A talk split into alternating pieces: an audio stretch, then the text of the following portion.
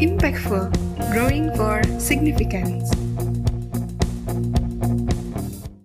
Halo sahabat pemimpin, ketemu lagi dengan saya Sunjo Yosu dalam Impactful Growing for Significant dan kita hari ini akan membahas satu topik yang sangat menarik apa sih tantangan-tantangan kepemimpinan.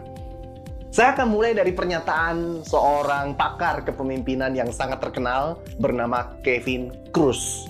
Beliau mengatakan bahwa almost everything we have been tough about leadership is wrong hampir segala sesuatu, hampir setiap segala, setiap hal kita telah dapatkan pelajaran tentang kepemimpinan itu salah. Saya berpikir ketika saya baca begini, apa iya ya? Nanti kita coba lihat tentang berbagai tantangan ini dan kita akan tercelikkan. Ternyata memang sebagian besar pemahaman kita tentang kepemimpinan itu salah. Ayo kita bahas satu persatu. Kita akan mulai dari tiga tantangan kepemimpinan. Yang pertama, tidak semua orang menyadari dan menerima bahwa dirinya adalah seorang pemimpin. Sementara, pakar kepemimpinan yang lain mengatakan bahwa leadership is everyone business. Artinya, kepemimpinan adalah urusan setiap orang. Itu pernyataan dari Kosis Posner yang sangat terkenal. Setiap insan mendapatkan privilege untuk menjadi pemimpin. Dan tanggung jawab ini bersifat personal The problem is tidak semua orang untuk mengambil privilege ini untuk sebagai seorang pemimpin dan mengambil tanggung jawab untuk menjadi seorang pemimpin. Tak peduli apakah Anda ini adalah seorang berdarah biru, rakyat jelata, kaya atau miskin, berjabatan atau tidak, whatever.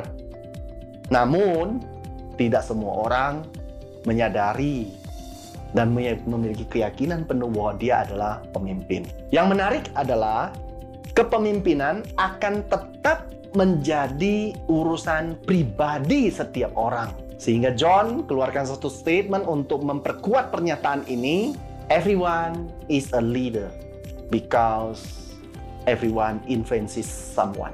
Satu pernyataan yang sangat bagus. Setiap orang adalah seorang pemimpin karena setiap orang memengaruhi seseorang.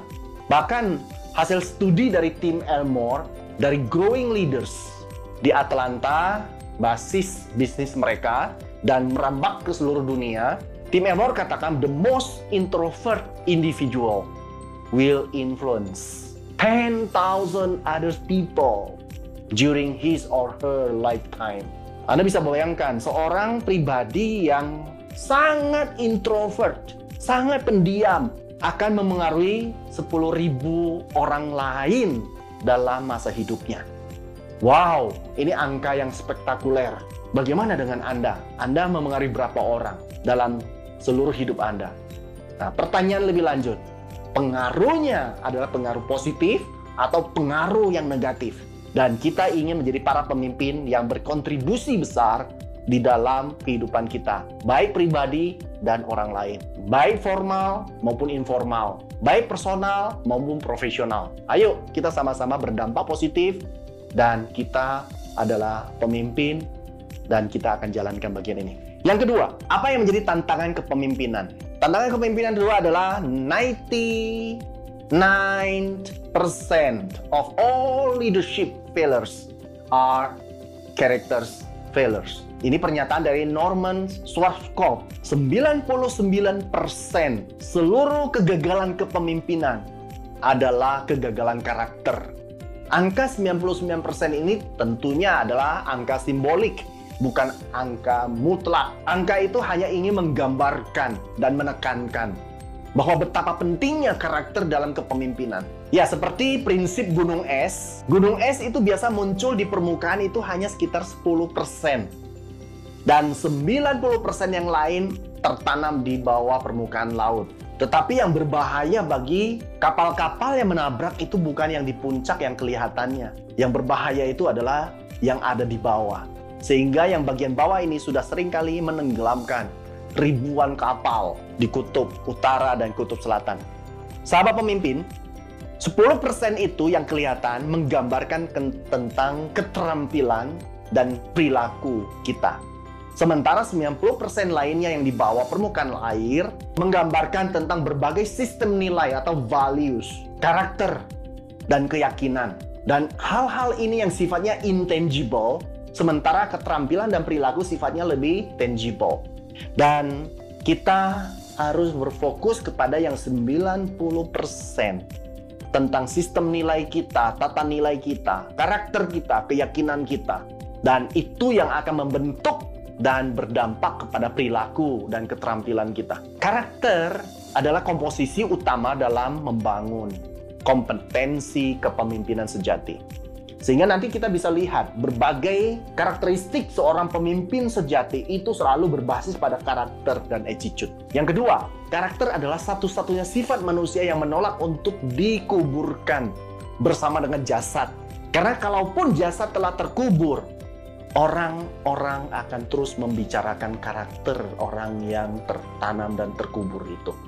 Tentu kita di masa hidup kita juga akan mengalami hal seperti ini dan saya tidak ingin kita dibicarakan adalah karakter-karakter buruk kita, bukan karakter positif kita. Karakter bisa berupa banyak hal. Kejujuran, kesetiaan, kesabaran, kepedulian, kredibilitas, integritas, kepercayaan, rasa hormat, persistensi, kerja keras, kerendah hatian, profesionalisme, dan sebagainya. Anda boleh daftarkan. Karakter itu memberikan kepercayaan dan kepercayaan menghasilkan kemampuan kepemimpinan kita menjadi luar biasa. Itulah pernyataan dari John C. Maxwell. Character makes trust possible.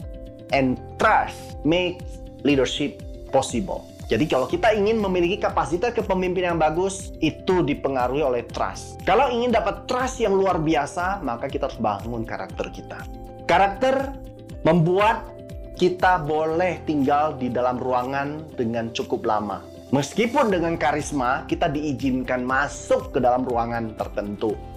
Namun, karisma itu sifatnya hanya sementara, hanya dalam tatapan pertama.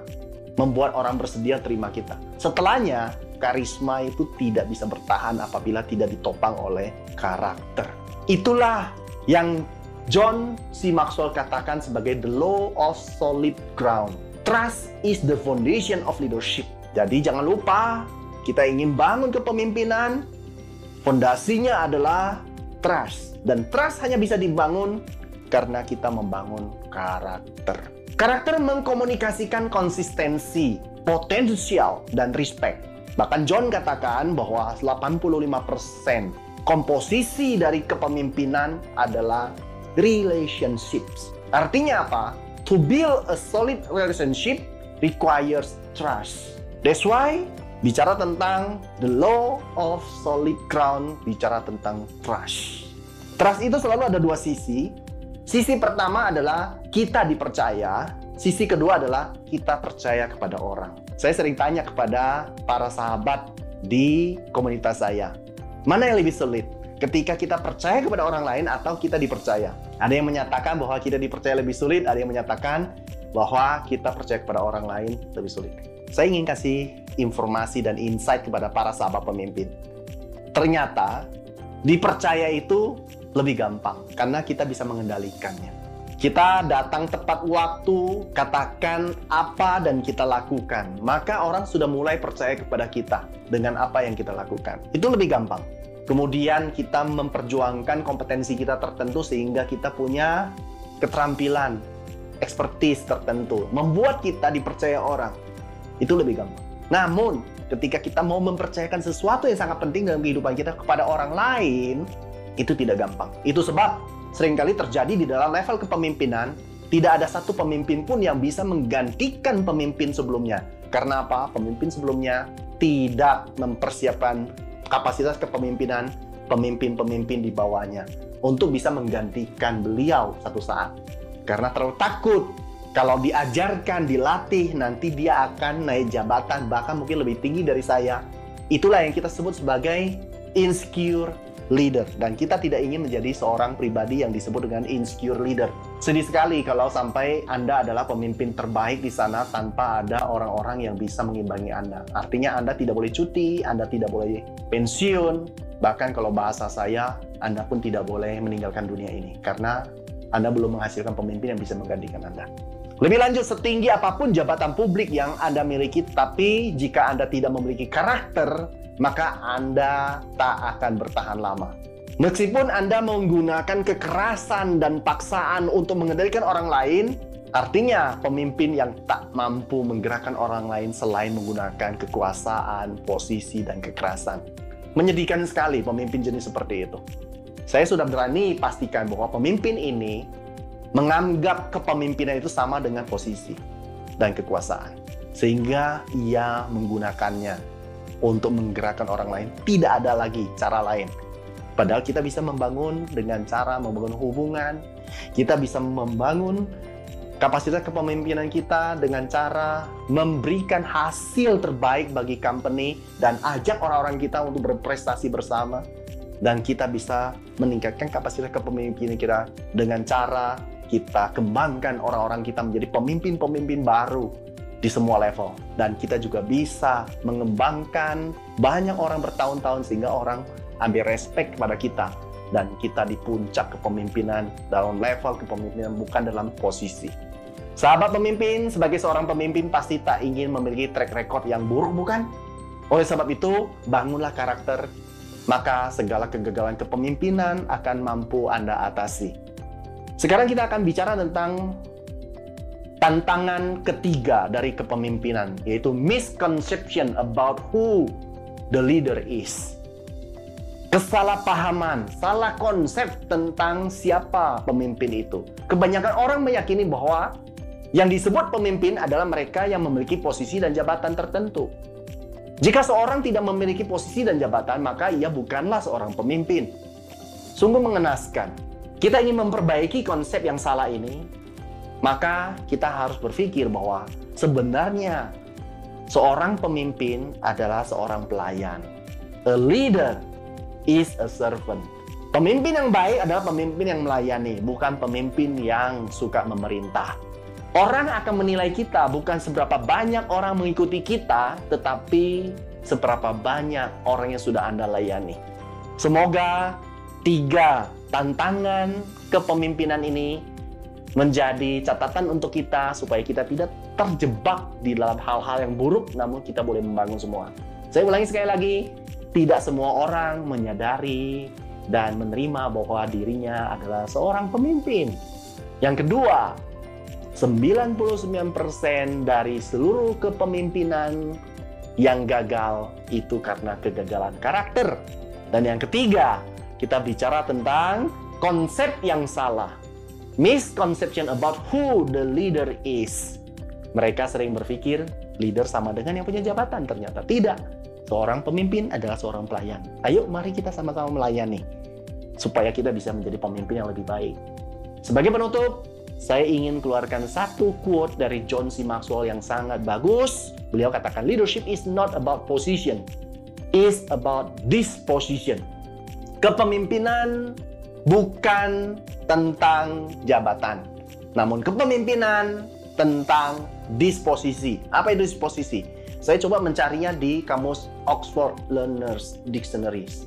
Ternyata kata disposition itu sendiri punya makna yang dalam, yaitu the natural qualities of a person's characters. Keren sekali. Kualitas natural dari seorang yang punya karakter. Jadi ini bicara masalah kualitas karakter yang sudah kita bahas sejak pertama. Demikian sahabat pemimpin, tetap bersama dengan saya dalam podcast bicara tentang impactful growing for significant.